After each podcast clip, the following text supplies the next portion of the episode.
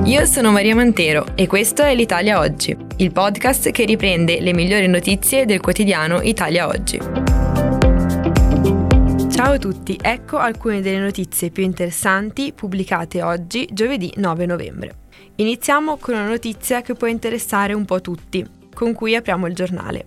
Sono fuori legge le telecamere private agli ingressi delle abitazioni. Proprio così, le telecamere private che filmano zone pubbliche e captano le conversazioni dei passanti passano da un uso domestico a una vera e propria videosorveglianza, che risulta essere assoggettata dalle norme del GDPR, cioè il Regolamento generale sulla protezione dei dati. Proprio il garante all'inizio del mese di ottobre ha applicato questo principio nel provvedimento con il quale ha formalmente ammonito una signora colpevole di aver posizionato una telecamera idonea a riprendere un parco giochi e una piazza davanti alla sua abitazione. La signora ha fatto valere le sue ragioni, dicendo di volersi proteggere da generiche minacce ricevute e non ancora denunciate, ma ciò non è bastato a ritenere legittimo il trattamento delle immagini. Per effetto di questo provvedimento, ora tutti i condomini dotati di telecamere devono preoccuparsi di verificare che cosa immortalano e adeguarsi alle prescrizioni del regolamento. Preso atto di ciò, gran parte delle telecamere private rischiano di essere fuori legge. Ma è lo stesso garante a chiarire la situazione, dicendo che è possibile installare sistemi di ripresa video senza dover adempiere agli obblighi previsti dalla normativa sulla privacy, purché l'angolo di visuale delle telecamere sia limitato alle sole zone di propria pertinenza. Per fare ciò è possibile attivare una funzione di oscuramento delle parti eccedenti, stando sempre attenti a non captare le conversazioni. L'unica eccezione che il garante permette sono le situazioni di rischio effettivo, nelle quali anche il privato, sulla base di un legittimo interesse, può estendere la ripresa delle videocamere, anche ad aree che esulano dalla propria esclusiva pertinenza. Ma ci deve essere ciò che alla signora del provvedimento mancava, cioè un'adeguata motivazione con allegata un'idonea documentazione. Quando ci sono questi presupposti, però, il privato diventa titolare del trattamento ed è tenuto al rispetto del regolamento. In ogni caso è consigliabile che privati e condomini verifichino l'angolo delle riprese, facendo attenzione a rimanere nei limiti dell'uso per scopo esclusivamente personale. Proseguiamo ora con una notizia arrivata ieri pomeriggio, con cui apre la sezione di diritto e fisco. La conversione in legge del decreto Caivano è stata approvata ieri in via definitiva alla Camera.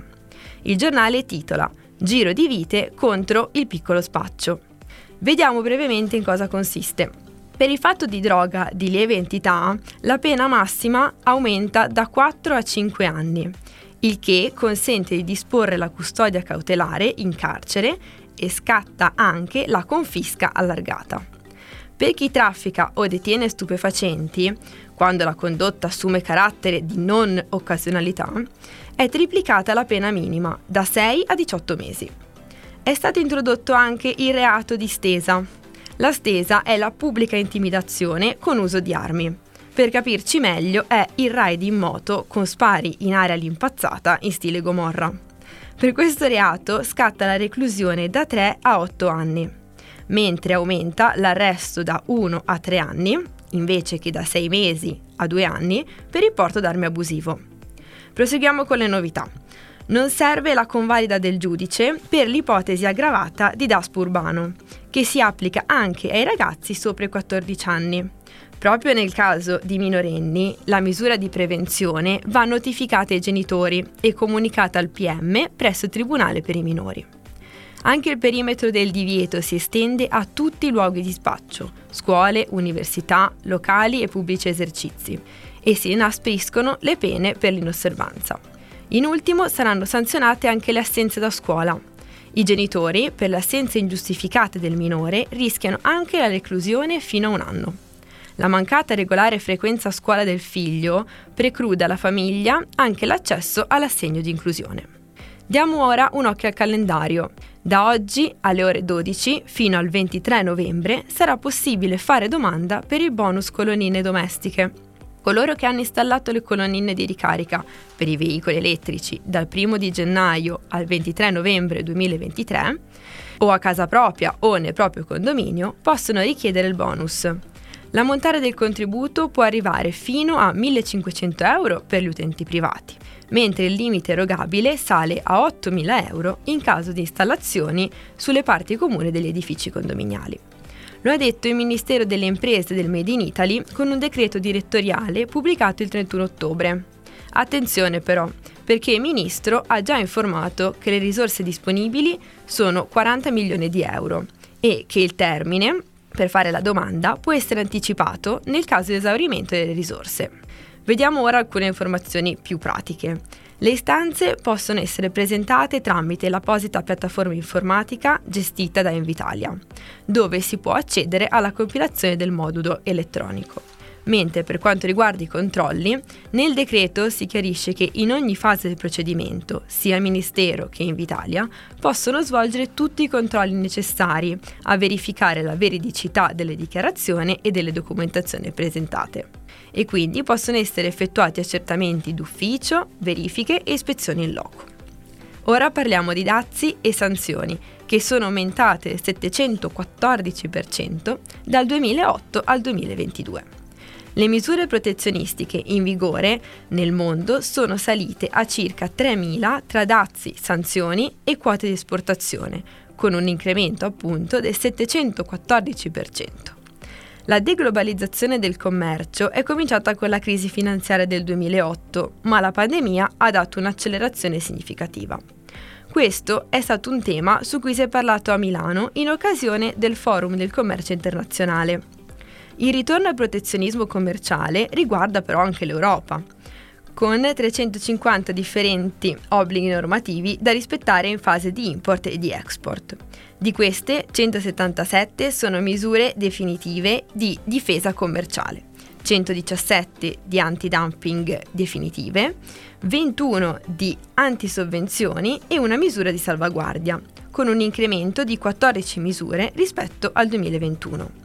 Adesso un po' di dati dell'Unione Europea, che in un anno ha sottoposto a controllo 38.500 domande di esportazioni per beni dual use, quindi per uso civile e militare, per un valore di 45,5 miliardi di euro, mentre sono state vietate 570 operazioni di export per un valore totale di 7 miliardi di euro. Concludiamo adesso con l'ultima notizia, dal titolo Un labirinto, l'assunzione di lavoratori ex europei. Ad essere un labirinto è la procedura di verifica e di prova dell'offerta di assunzione ai residenti prima dell'istanza di ingresso di lavoratori extraeuropei. L'iter che deve seguire il datore di lavoro è piuttosto lungo. Prima deve presentare al centro dell'impiego una richiesta scritta della disponibilità di lavoratori. Quindi deve attendere una risposta che arriverà al massimo entro 15 giorni, che potrà essere l'attestazione di indisponibilità di personale o l'invio di personale. Nel primo caso il datore di lavoro potrà fare l'istanza in nulla osta, mentre nel secondo procederà a valutare il personale, quindi con un colloquio di selezione, una prova, una proposta contrattuale, comunicando prontamente l'esito al centro impiego. Anche qui si possono aprire due strade. Se l'esito è negativo, il datore potrà fare istanza in nulla osta, allegando l'autocertificazione sui motivi di mancata assunzione di personale residente. Tutto questo è quanto si legge nelle istruzioni dell'AMPAL sull'assunzione di extracomunitari. Ma attenzione, la precedenza va data sempre ai residenti. Infatti, proprio prima di inviare la richiesta in nulla osta, il datore di lavoro deve verificare, sempre con il centro per l'impiego, l'indisponibilità di lavoratori già presenti in Italia.